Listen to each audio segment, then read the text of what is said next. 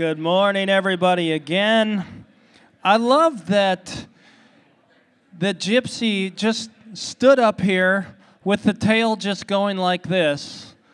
You could tell she was like, all these people love me and want to pet me, but I'm stuck up here on the stage. If I could just come down and visit. So, anyway, that's how we're growing as a church. We're just starting to invite all of our pets, right?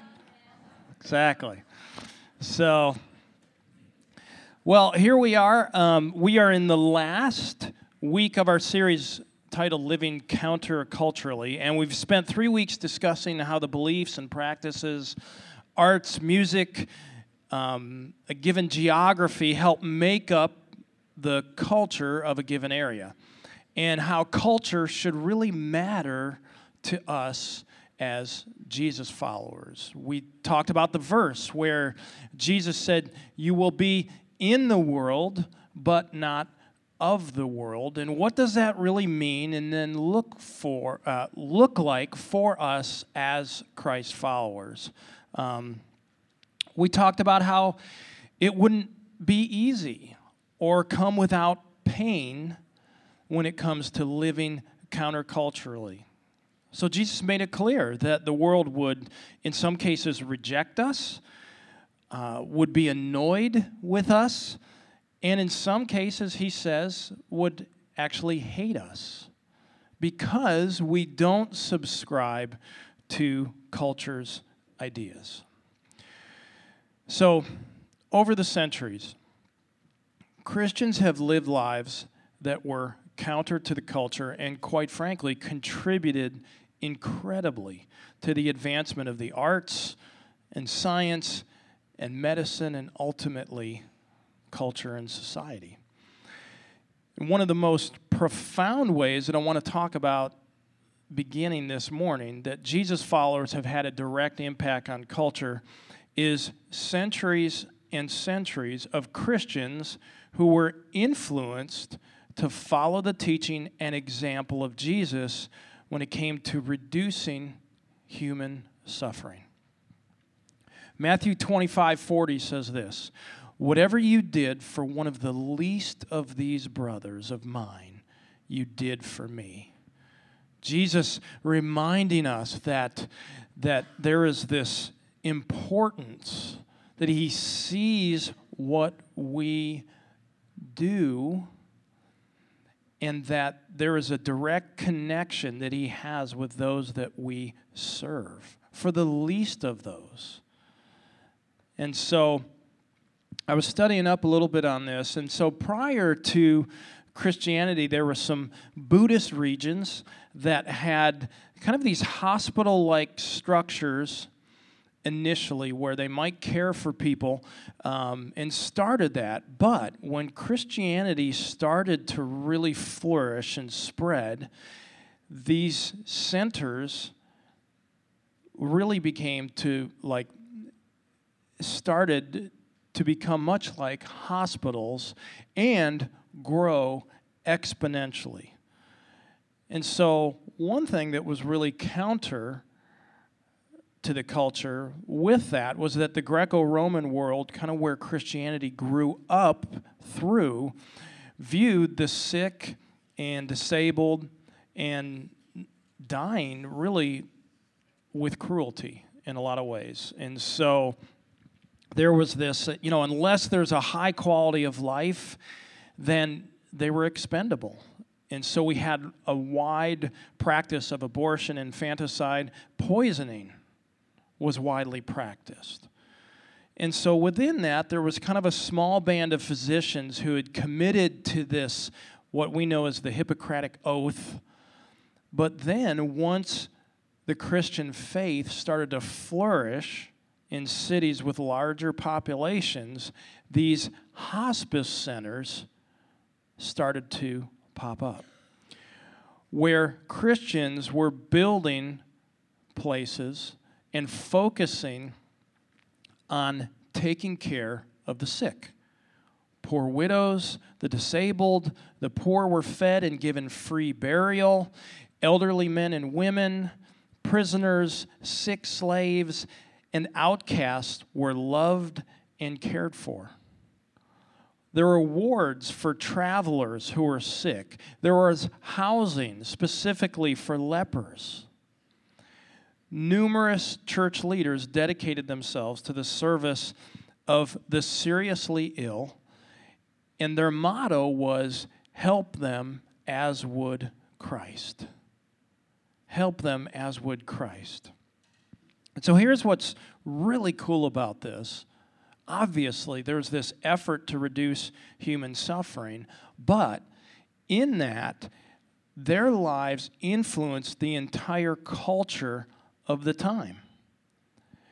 People in the mainstream culture started seeing that, oh my gosh, we can't just reject people like we have in the past. And so the Christians were leading the way. They were the upstreamers. And honestly, that's one of the things that I think we've always dreamed of as a church is that those that are in this area would say, okay, we may not believe what those Christians believe, but there's no denying that Orlando is a city that is better off because of Christians' presence. Like that is a goal and a dream of ours that, that some might say, well, we don't necessarily subscribe to what those H2O people believe, but you can't deny that our neighborhood here is better because of their presence. So, as these hospice centers started to flourish, we also so, saw Christians that were in medicine making groundbreaking progress. And so names like Pasteur and Lister, Faraday, Davy, Simpson, Keene, there's a ton more. All of them were outspoken about their faith and they were motivated by it. So they developed these new and effective treatments like in surgical practices, anesthesia, clinical medicine, and then even this further um, Christian thought that has shaped this modern profession's ethical conduct, like promoting personal integrity and truthfulness and honesty. And so we have public health, we have medical missions, female doctors. The Christians, again, were the trailblazers. And the world is better off, literally, because of Christians' presence. In the 19th century, the modern nursing was born. And it had much to do with the work of Elizabeth Fry and Florence Nightingale. And their revolution in the practice of nursing included making it this socially acceptable pursuit for women and Florence Nightingale was deeply influenced by this small Christian hospital in Kaiserswerth in Germany. And it was run by um, a group of Protestant church leader women, a group of deaconesses, and how they led. And their response to this biblical command to take care of the sick and educate neglected children it provided a template for what we see with modern day hospital nursing. Really interesting and exciting to hear these things that we often don't hear about. Um, so there were these improved standards as a result of their influence and their desire to care. So, night nursing, this first nursing school that started. Um, by the end of the century, they had gained professional status, largely um, due to the work of a, a woman named Ethel Fenwick. Majority of the nurses being inspired to serve by Christian ethics. Then we had missionary nurses. We had Mother Teresa and Emma Cushman who worked tirelessly in awful conditions to bring Western medicine to help people and reduce suffering. So, quite honestly, I mean, the influence of Christians following Jesus' example, it is huge. It has changed the world as we know it. And the world is better for it. The world is healthier and has less suffering because of Christians. Our oldest, Luke, was born at St. Luke's in Toledo, Ohio. Okay? Advent Health and the Florida hospitals here in Orlando. Is there anybody here that works for Florida hospitals? Few? Okay. Right on. And so their roots, they were started about 150 years ago through the Seventh day Adventist Church in Michigan. And their goal was we are committed to caring about the entire person, spiritually, emotionally, and physically. That's the roots of these large hospitals, even here in Orlando. The emphasis and compassion for the hurting has been driven by the gospel. And it's changed the world as we know it. And so I wanted to take a minute and, and have Christy share a little bit. So, Christy, why don't you tell us a little bit about what you and David did? Yeah, come on up here. Yeah. Come on up here, and, and I'm going to show some pictures here. We're going to show some slides. And um, that's me. That's you. Yeah. Are, well, maybe. That might not be you. No, I could, the eyes for sure. Right. Here you go. Hi, guys. Happy Sunday. Um, David and I had the honor of going to Iraq. So I worked at Florida Hospital at the time. And over much prayer and discernment, David and I felt like I needed to quit, which was really scary. I had no plan. And the day after I turned in my resignation, Samaritan's Purse, which is the organization we were talking about earlier, they called me, texted me, and emailed me and asked me to go to Iraq, to Mosul, Iraq. So this was in 2016. And if you guys remember, there was a war going on. ISIS had taken over the city of Mosul and they were slaughtering people. It was horrendous. And the Iraqi government asked a Christian organization to come in and set up a field hospital to take care of war casualties. So that's miraculous all by itself because Muslims don't usually like Christians. Um, and so I was able to go over the first flight of people. We set up the hospital, organized it, and then we started accepting patients. And we took care of everyone men, women, children, Iraqi um, soldiers, as well as ISIS warriors. And I will tell you, every person that came through that hospital, they got prayed over, and we talked to them about Jesus. And I wish I would have done it sooner but I started keeping a tally of how many Muslims gave their life to Christ. And in two months, we, it was 17 people, which is amazing. so, um, yeah, that, that's my baby. um, so uh, actually, I was there for a month, and then David came over with me.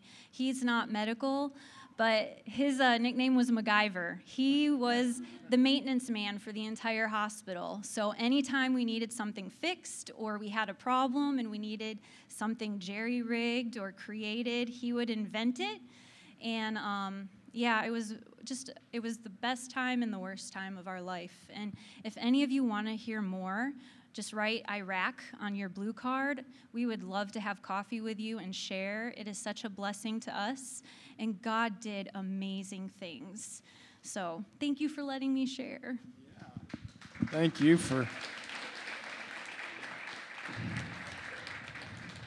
I just love how you know you guys used your gifts in that in those areas and David with your ability to fix stuff. I've seen you do this in my house, you know. With a couple paper clips, he can build a cruise ship. It's amazing. so um, so yeah, just hearing about this, and again, there is this this history of taking care of people and serving. Um, man, it's hard for me when I hear this statement, and I've heard this many times in college campuses, I've heard this when I was in Europe, and that was the world would be so much better without Christianity. That could not be further from the truth. Couldn't be further from the truth. So much of what is good and beautiful in the world is the result of Jesus followers who lived counter to the culture. In Orlando alone, we have hospitals, obviously, that were started by Christians. We have medical care, work training, ID services, clothing, and 27 free meals served a week for the homeless. Started and maintained by Christians. We have free crisis pregnancy centers to serve single moms and single um, dads, too. Funded and maintained by Christians. We have some incredible nonprofit organizations that are doing amazing things every single day that were started and are maintained by Christians.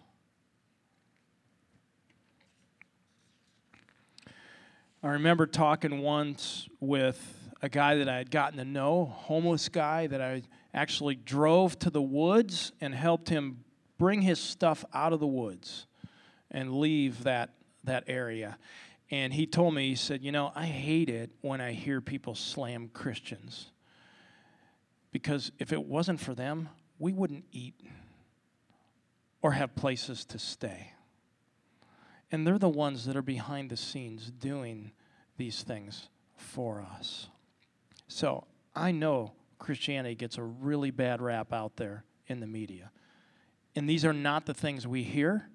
And these people that are doing this every week, they are not asking for any like media attention or any of that. They just go about their business serving other people. So, us as Christ followers, we've been called to live our lives in a way that looks markedly different from our neighbors. And our hope and prayer is that everything about this community looks different.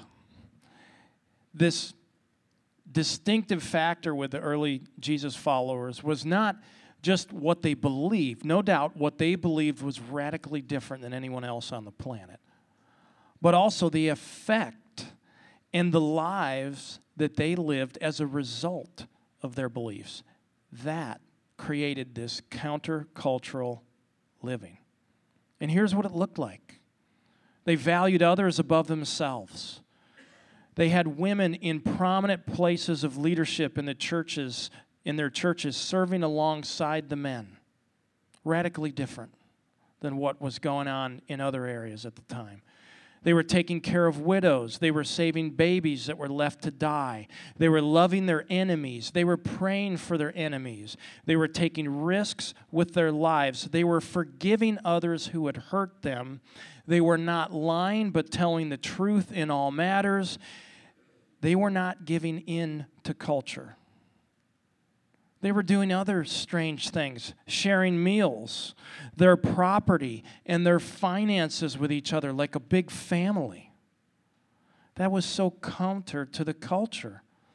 And then they were valuing the weak and the disabled and the sick. So, how do we practically live out our beliefs counter to the culture? In one way, that I want to finish on, and in my opinion, is absolutely imperative for us to be um, living counter to the culture, is for us to be meaningfully engaged in a life group community. Okay? Let me talk about why.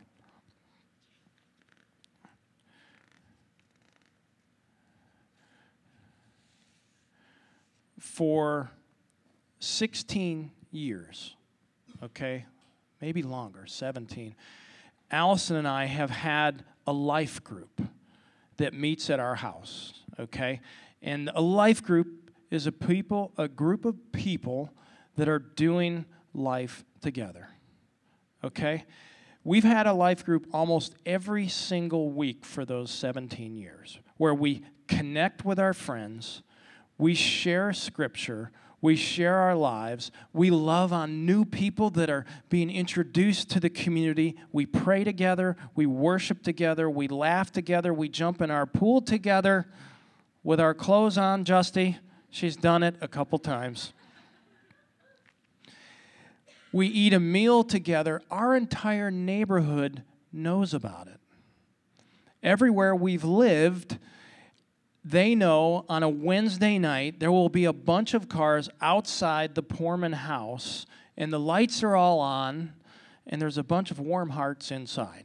And this is what our neighborhood looks like. That's on Wednesday nights, that is our neighborhood. okay, now, nobody in our neighborhood does this, okay?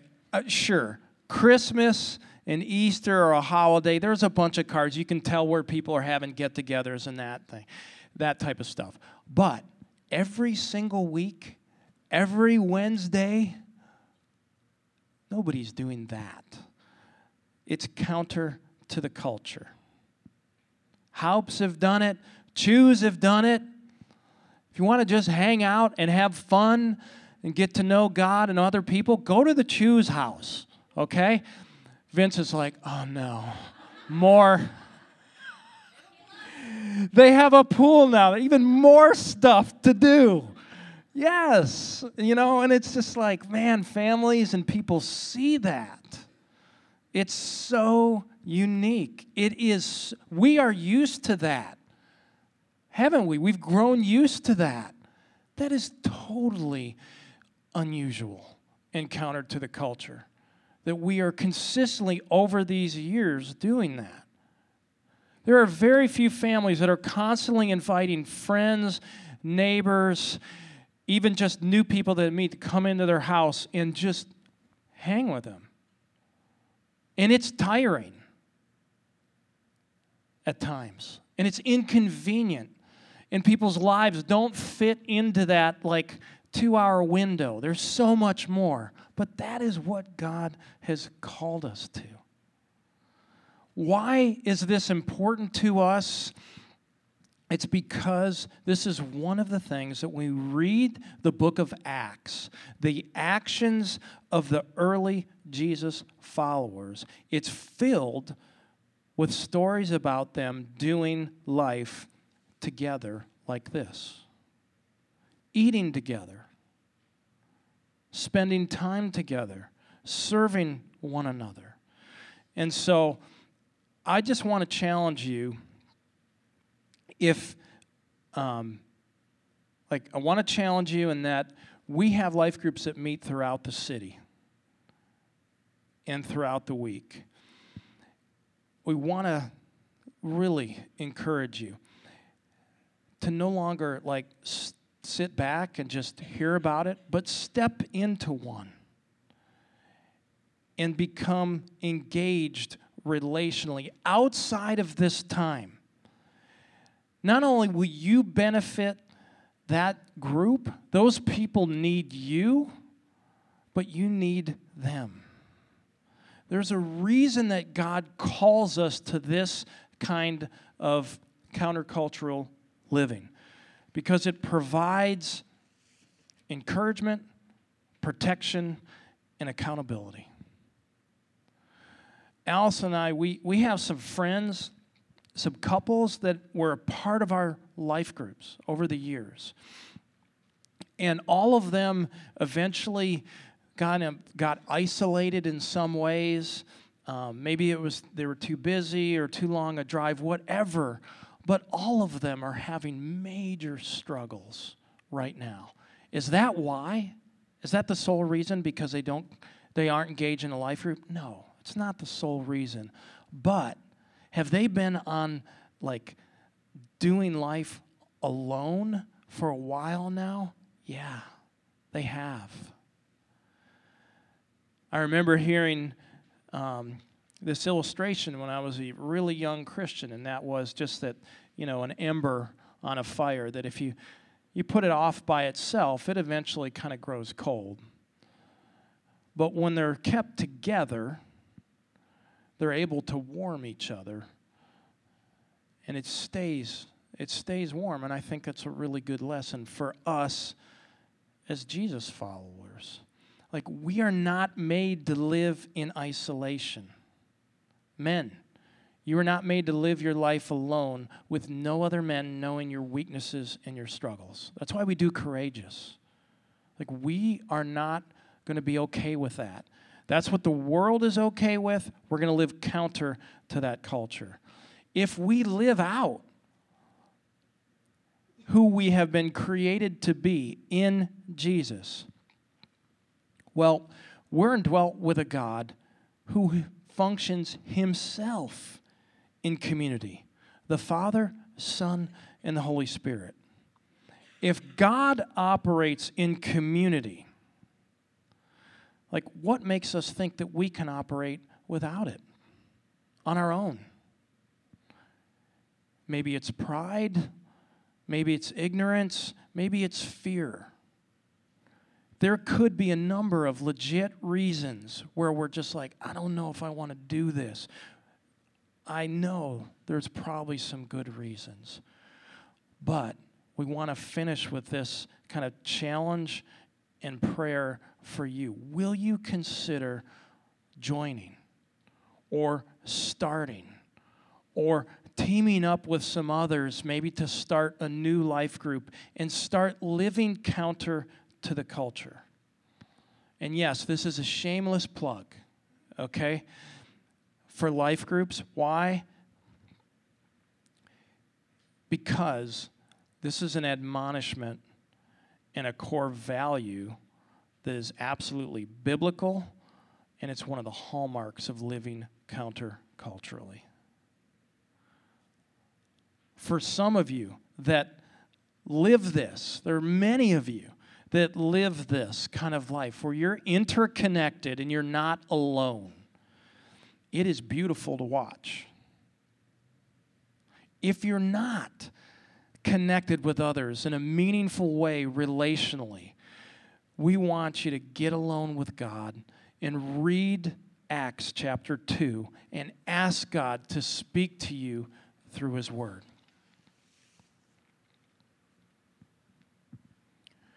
Last thing the way we love one another, serve one another, tell the truth, are committed to character, our sexual ethics, our business practices, our speech, our attitude, our driving habits. oh. Our interactions with people who might treat us poorly, the way we forgive, the way we serve our neighbor, the way we give our finances and time to others. All of that taken together will determine if we will once again become culture shapers who live upstream and influence the world for the gospel. Scripture is clear. That is what Jesus desires for us. Not to be swept away by the world, but to be filled by Him and fueled by Him, while He gives us the grace to operate above the world. God has saved us not for mediocrity, not for isolation, not for crowd following. He saved us for excellence and influence. And He sent us on a mission to represent Him to the world by living counter to the culture. Let's pray. Lord, we are so thankful for